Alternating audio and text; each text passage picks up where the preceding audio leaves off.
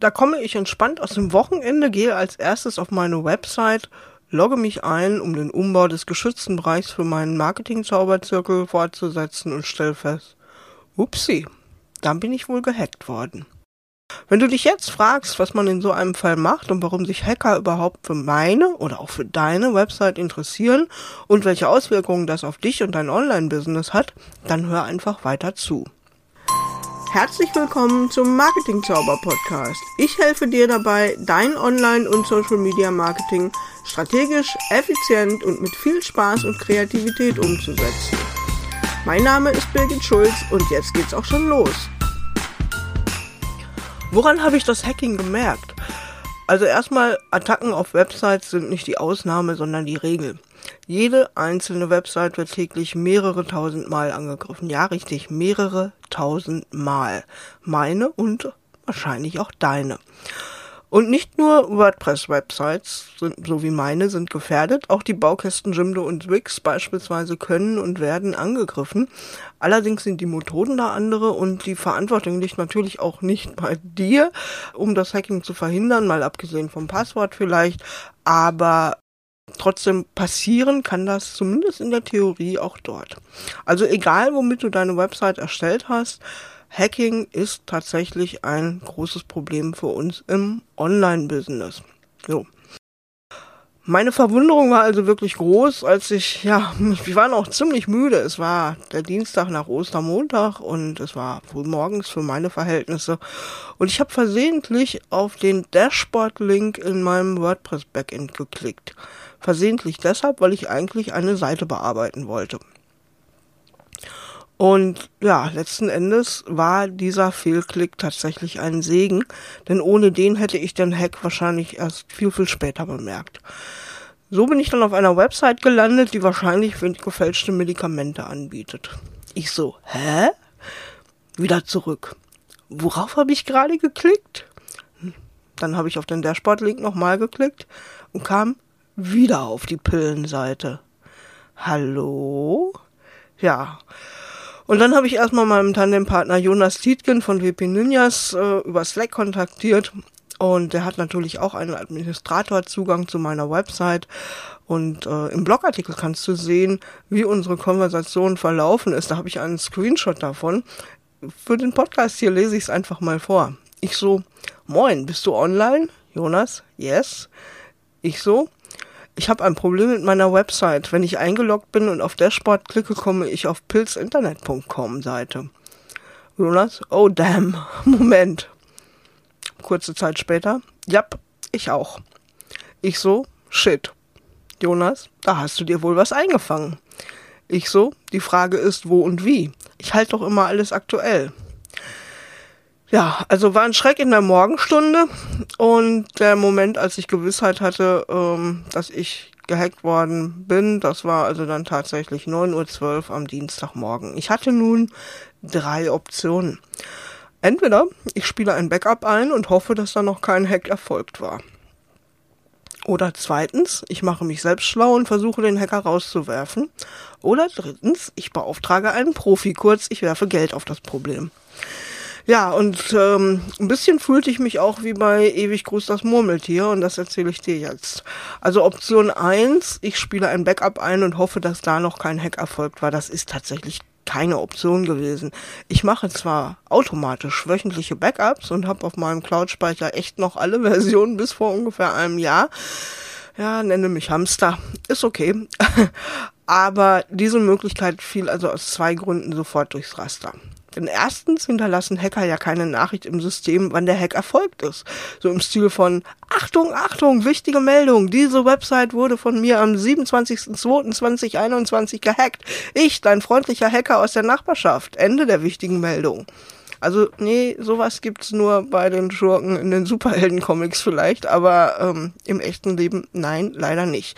Also, so kann ich nicht wissen, wann ist dieser Hacker in mein System eingedrungen. Ich bin außerdem seit dem Jahresbeginn dabei, regelmäßig meine älteren Blogartikel zu überarbeiten und äh, natürlich für Google nach meinen neuesten Erkenntnissen zu optimieren.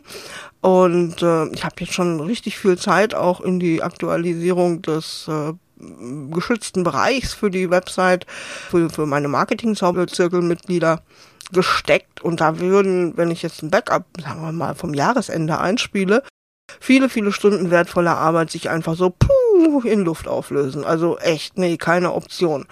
Und ja, was also tun? Ja, also war keine Option. Ich habe auch einfach dann hätte ein schlechtes Gefühl gehabt. Selbst wenn ich gesagt hätte, ich nehme das in Kauf, ich mache das alles nochmal.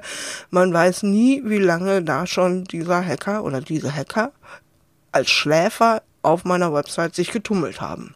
Also Option 2 letzten Endes war auch keine. Option 2, das wäre gewesen, ich mache mich selbst schlau und versuche den Hacker rauszuwerfen. Das war nämlich mein Murmeltiererlebnis. Ich habe 2008 schon mal erlebt, dass meine WordPress-Website gehackt worden ist. Damals befand ich mich in der Schlussredaktion für ein Buch. Ich hatte das im Verlagsauftrag geschrieben, war also voll im Stress und in Zeitnot. Da war nichts zu wollen. Ich habe dann aber, weil ich zu dem Zeitpunkt dann doch etwas knapp mit dem Geld war, keinen Profi beauftragt, sondern ich habe versucht, mit net, der Hilfe einiger netter Menschen aus einem WordPress-Forum ähm, versucht, den Hacker wieder loszuwerden. Ich habe echt viele Tipps bekommen und ich habe viel Zeit und auch Nerven investiert. Und als ich dann dachte, es wäre alles gut, vier Wochen später, zack, bam, war der Typ wieder drin. Und es gelang mir einfach nicht. Und dann habe ich nach vier Wochen Hampelei eben entnervt alles gelöscht, was ich damals in meinem Blog hatte. Letzten Endes war das nicht so dramatisch. Damals waren es nur ein paar, ich war natürlich traurig, ne, aber das waren nur ein paar Seiten deren Inhalt ich natürlich schon gesichert äh, hatte. Und es waren auch ein paar Blogartikel, wo ich aus der heutigen Sicht sagen würde, mein Gott, die wären mir sowieso später schnell peinlich geworden. Aber das war also alles verschmerzbar. Aber heute? Heute hängt mein wirklich ganzes Business an dieser Website und äh, viel, viel mehr als damals. Und damals war ich noch größtenteils offline unterwegs und die Website war, naja, so eine Art besserer Flyer mit Blogfunktionen. Ne? Und heute, ja, ne, die Zirkelmitglieder haben Zugriff drauf. Ich habe Kommentare, ich habe über 130 Blogartikel, Podcast-Folgen sind da drauf und, und, und. Also, nee, ne, einfach löschen oder Backup zurückspielen oder eben auch zu versuchen, äh, selber da die Datenbanken zu bereinigen und alles zu tun, was erforderlich ist, um so einen Hacker loszuwerden und vor allen Dingen auch das, was er da möglicherweise mir als ähm, Kuckucksei ins Nest gelegt hat, wieder loszuwerden, das traue ich mir im Moment einfach nicht zu. Ich hatte auch gar nicht die Zeit dafür. Blieb also letzten Endes nur Option 3, da kam ich sehr schnell drauf, beauftrage jemanden, der sich damit auskennt. Das kennen wir aus den gelben Seiten. Ja, also erstmal Ruhe bewahren, ändern natürlich. Ne? Also auch wenn dir das passiert, ganz wichtig, ändere erstmal bloß nichts. Ne? Lösch keine, keine äh, Plugins oder sonst was im vorauseilenden Gehorsam oder in, in Panik oder so, sondern lass alles wie es ist. Wenn du, gerade wenn du einen Profi beauftragst, der muss ja das Material haben, um zu gucken, woran könnte es denn gelegen haben. Vielleicht weiß er ja auch irgendwas schon. So, ich habe mir dann noch meine zweite Website angeschaut, die auf demselben Server lag, natürlich, in einem anderen Ordner und eine andere Domain hatte und äh, natürlich auch von mir aktuell gehalten wurde, aber inhaltlich seit fast vier Jahren überhaupt nicht mehr gepflegt wurde. Und ja, und dann habe ich auch da festgestellt, schau einer an, ich fand zwei Administratorkonten in den Benutzereinstellungen, die ja doch sehr merkwürdige Namen hatten, die ich nicht kannte und die ich selber garantiert nicht angelegt hatte. So war das damals 2008 auch gewesen. Damit war für mich klar, aha, auch hier ist jemand aktiv gewesen, der gehört da nicht rein und ich habe auch hier ein Problem. Ja. Mein Tandempartner Jonas hatte dann auch glücklicherweise für mich gleich einen Tipp, nämlich an wen ich mich wenden sollte und hat mich dann auch wieder auf seine nette Art beruhigt. Durchatmen ist nur nervig und kostet, aber es passiert nichts Schlimmeres. Gut zu wissen. Gut, also, wenn man jemanden an seiner Seite hat, der einen in so einer Situation wieder runterholt, dann ist das natürlich auch Gold wert. Ja, und dann habe ich genau das getan. Ich habe den Dienstleister beauftragt, den Jonas mir empfohlen hat, damit er die Säuberungsaktion und alle erforderlichen Arbeiten für mich übernimmt. So konnte ich dann wenigstens an meinen anderen Projekten weiterarbeiten, während die Website tatsächlich zwischenzeitlich auch vom Netz war. So, jetzt fragst du dich wahrscheinlich, wie kann man sich vor einem Hacking schützen?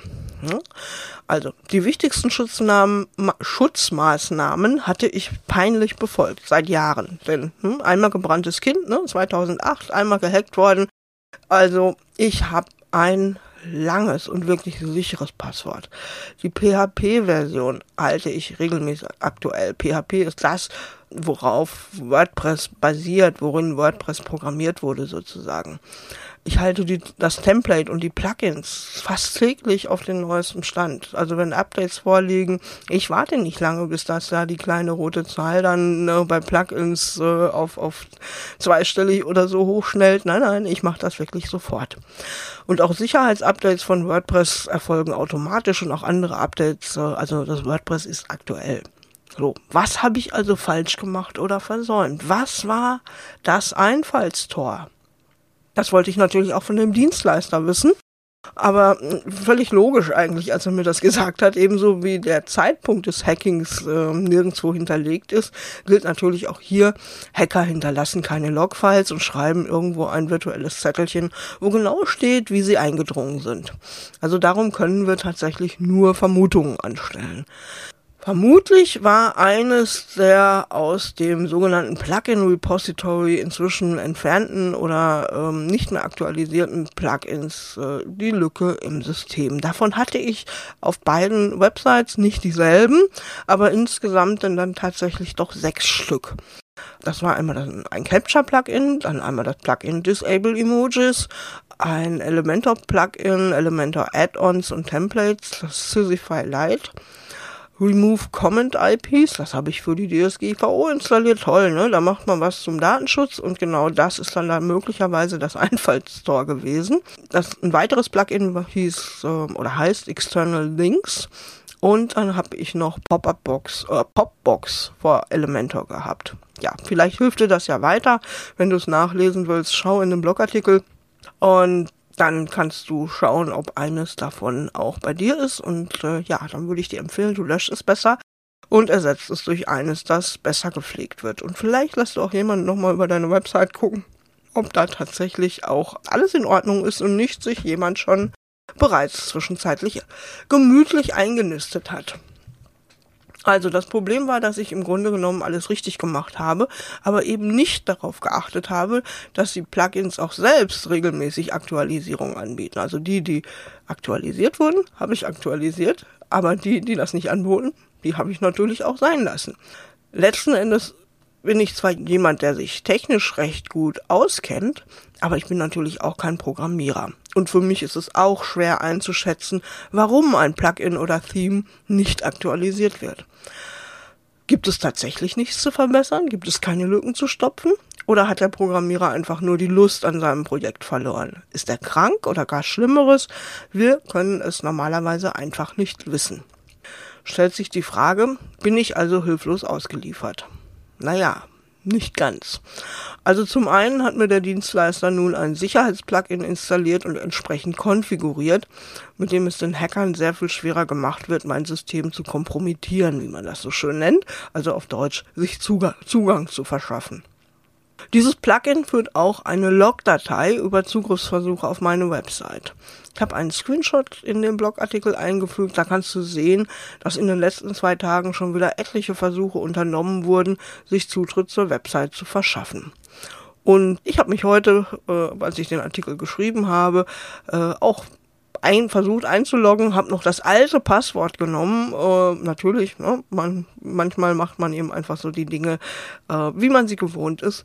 Und auch meine drei fehlerhaften Passworteingaben äh, kannst du in einem Screenshot dort sehen. Ja, also seit letztem Donnerstag werden die Angriffe auf meine Website protokolliert. So, in dem Screenshot sieht man dann noch äh, weiteren Angriff, der mh, mm, zu dem Zeitpunkt, als ich ihn gemacht habe, gerade mal eine Dreiviertelstunde zurücklag. Und das war ein echter Angriff, ein echter Versuch. Und die IP-Adresse ist gelockt worden. Und daran kann man sehen, dass dieser Hacker aus Korea, aus Seoul stammt. Also Hacking ist tatsächlich ein, ein globales Thema, ein globales Problem. Also ich habe mir jetzt vorgenommen, zu protokollieren, wann welches Plugin aktualisiert wurde und vierteljährlich einfach zu schauen, ob da vielleicht eines auffällt, das keine Liebe seines Programmierers mehr erfahren hat. Dann werde ich danach googeln und es gegebenenfalls durch ein anderes ersetzen. Das erfordert etwas mehr Arbeit und Umsicht, aber ich denke, das wird machbar sein. Stellt sich die Frage, warum machen die das überhaupt? Ja, gute Frage. Also jedenfalls ist der Grund nicht, wie jemand auf meinem privaten Facebook-Profil vermutete und schrieb, da steckt System hinter, um es erfolgreichen Marketern schwer zu machen und sie zu schädigen. Ehrt mich zwar, aber nein, das ist es nicht. Es ist ein globales Problem und die meisten Attacken stammen auch aus ganz anderen Ecken dieser Erde. Was immer noch die Frage offen lässt, was erhoffen die sich? Bei mir ist doch nichts zu holen. Also das denken viele, bis der Einbrecher dann da war und die Wohnung ausgeraubt hat. Und äh, auch das musste ich leider mal erleben. Damals habe ich noch bei meinen Eltern gelebt. Aber hm, nee, ich das jetzt erzähle, das ist eine Story für ein anderes Mal. Also, so ähnlich wie mit der ausgeraubten Wohnung verhält es sich aber auch mit deiner Website. Ich habe in meinem Facebook-Profil über das Hacking berichtet und na klar, es kamen jede Menge Fragen dazu, unter anderem auch die, warum sich die Hacker überhaupt für unsere Websites interessieren. Ja, also, da ist nichts zu holen. Nee, leider doch, und zwar jede Menge. Beispielsweise wird Schadcode auf der Website hinterlegt und die Besucher, also deine Leser oder meine Leser, fangen sich einfach beim Besuchen der Website einen Virus oder Trojaner ein. Und mit diesem wird dann wiederum der PC des Besuchers möglicherweise bei einer bei einer Attacke auf einen Regierungsserver oder einen Server von Kreditkartenunternehmen oder die Server von Facebook und Co. verwendet. Also wird quasi wie ein Zombie ferngesteuert. Die Hacks passieren auch nicht wirklich plötzlich, sondern über einen längeren Zeitraum. Zunächst, wenn ein Hacker eingedrungen ist, dann passiert erstmal leider aus unserer Warte erstmal gar nichts. Je länger die Eindringlinge warten, bevor sie aktiv werden, desto sicherer können sie sein, dass man sie nicht ohne weiteres wieder los wird. Da werden dann, wie auf meiner zweiten Website, vielleicht erstmal nur weitere Admin-Accounts angelegt und wenn der Administrator die nicht bemerkt, ja, passieren erst später weitere Veränderungen im System. Musst du dir ein bisschen so vorstellen, wie jemand einen Nachschlüssel zu deiner Wohnung erstellt hat. Und ähm, ja, dann testet er erstmal, ob du das überhaupt merkst. Ne? Er schließt mal die Tür auf, er kommt rein, er stellt vielleicht eine Vase um und äh, nimmt aber sonst noch nichts mit und geht wieder. Wenn du dann nicht handelst und äh, ja kein Schloss einbaust, dann das Schloss nicht wechselst, dann wird er immer dreister und irgendwann kommst du nach Hause und die Bude ist ausgeraubt. Das wäre also ganz, ganz ähnlich wie das Verfahren, wie die Hacker das tatsächlich machen. Eine weitere Möglichkeit, was sie machen können, ist, sie werden vielleicht erstmal nur unauffällig Verlinkungen in den PHP-Code, also direkt in den, in den WordPress-Code einbauen, die auf Seiten führen, wo man dann beispielsweise, wie in meinem Fall, gefälschte Medikamente bekommt. Und später wird dann vielleicht ein ganzer Medikamentenshop unter meiner Domain eingebaut und gehostet, ohne dass es dir oder mir direkt auffallen würde. Aber die Links führen dann halt äh, zum Beispiel in den Spam-Mails, die du zuhauf bekommst, führen dann auf eine solche. Oder Vielleicht wäre einfach eine Landingpage erstellt worden, die vorgibt, die Serviceseite eines Logistikunternehmens wie DHL, DPD oder UPS zu sein. Und mit solchen Phishing-Seiten werden ja aktuell zumindest gerade massenhaft SMS verschickt und versucht, Daten abzufischen. Ja, also Möglichkeiten gibt's viele, vielleicht gibt's noch mehr, aber das sind so die, die ich mir vorstellen kann und, und die, von denen man weiß, dass das so typische äh, Ergebnisse von Hackings sind. Ja, welche Auswirkungen hatte der Hack auf mein Business und was hätte sein können? Also aktuell sag ich mal, ich bin mit einem blauen Auge und ein paar hundert Euro Verlust davon gekommen. Ist natürlich ärgerlich, dass sich meine Arbeiten auch am Marketing-Zauberzirkel-Bereich jetzt wieder mal verschieben. Äh, ich hatte mir die Woche extra dafür reserviert und ja, nächste Woche gibt's wieder tausend andere Termine und Aktivitäten und jetzt muss ich wieder schauen, wie ich das wieder dazwischen einplane. Ich hätte natürlich auch das Geld für den Dienstleister lieber anderweitig investiert, zum Beispiel in Tools, ne, du kennst mich, oder auch in Facebook-Anzeigen oder was auch immer. Also, ne, ich sag mal so eine Summe von äh, einem mittleren äh, dreistelligen Betrag, den da hat man meistens schon Ideen für, was man damit machen möchte. Wenn ich bedenke allerdings, was noch alles hätte passieren können, so glaube ich, habe ich wirklich ziemliches Glück gehabt. Und wahrscheinlich lag der Zeitpunkt des Hackings auch noch gar nicht so lange zurück. Das letzte Wochenende war das Osterwochenende. Möglicherweise ist das Hacking irgendwann im Laufe dieser paar Feiertage geschehen. Und deswegen war auch noch nicht allzu viel passiert. Was hätte auf meiner Website noch passieren können? Also der oder die Hacker hätten natürlich alle Inhalte löschen können. Und da ja auch die Backups verseucht sein dürften, hätte es viel Arbeit bedeutet, das auch alles wieder herzustellen. Oder der oder die Hacker hätten einen sogenannten Drive-by-Virus installieren können, mit dem die Rechner der, der Leser meiner Website mit einem Virus infiziert worden wären auch denkbar. Die Inhalte meiner Website hätten komplett mit anderen getauscht werden können oder beispielsweise Werbung oder Verlinkungen zu Produkten, mit denen ich gar nicht in Verbindung gebracht werden möchte, in meine Texte eingebaut werden können. Auch das ist etwas, was man nicht sofort und auf den ersten Blick bemerkt. Ich wer liest sich ständig alle seine Blogartikel immer wieder durch, um zu gucken, ob da Veränderungen drin sind. Also egal, was im Detail weiter passiert wäre, der Reputationsverlust wäre mit Sicherheit sehr, sehr schmerzhaft für mich gewesen. Ich nehme jetzt einfach für mich in Anspruch, sagen zu können, äh, ich bin nicht die Einzige. Ne? Hackings sind gar nicht so selten, aber es reden nicht alle so offen darüber wie ich was uns zum Thema DSGVO bringt. Denn weil durch den Hack natürlich auch personenbezogene Daten für die Hacker verfügbar wurden, musste ich mich auch mit der DSGVO wieder mal beschäftigen. Also als erstes habe ich einen Bericht zur Erstellung von IT-Sicherheitsvorfällen erstellt. Hm, komplizierter Name, ne? Geholfen hat mir dabei ein Formular, das mir meine liebe Netzwerkkollegin und zertifizierte externe Datenschutzbeauftragte Karen Falkenberg vom Computerzauber zur Verfügung gestellt hat. Das war natürlich extrem hilfreich, um zu schauen, woran muss ich dann überhaupt alles denken und um zu dokumentieren, welche Maßnahmen habe ich denn jetzt eigentlich ergriffen. Dann habe ich versucht einzuschätzen, wie hoch das Risiko für die betroffenen Personen ist, deren Daten auf meiner Website gespeichert sind. Ja, und nach der Lektüre des Dokuments von der Landesdatenschutzbehörde NRW, die für mich zuständig ist, das auch verlinkt ist im Blogartikel, bin ich zur Einschätzung gekommen, dass das Risiko gering ist und deshalb nicht meldepflichtig ist. Aber natürlich, meine Kunden und Abonnenten der Website informiere ich über die Social Media darüber, über den Artikel, den ich dazu geschrieben habe, den Blogartikel, der Grundlage für diese Podcast-Folge ist. Diese Podcast-Folge natürlich und auch auf Facebook beispielsweise habe ich versucht, das Thema humorvoll anzugehen. Newsletter gibt's auch noch.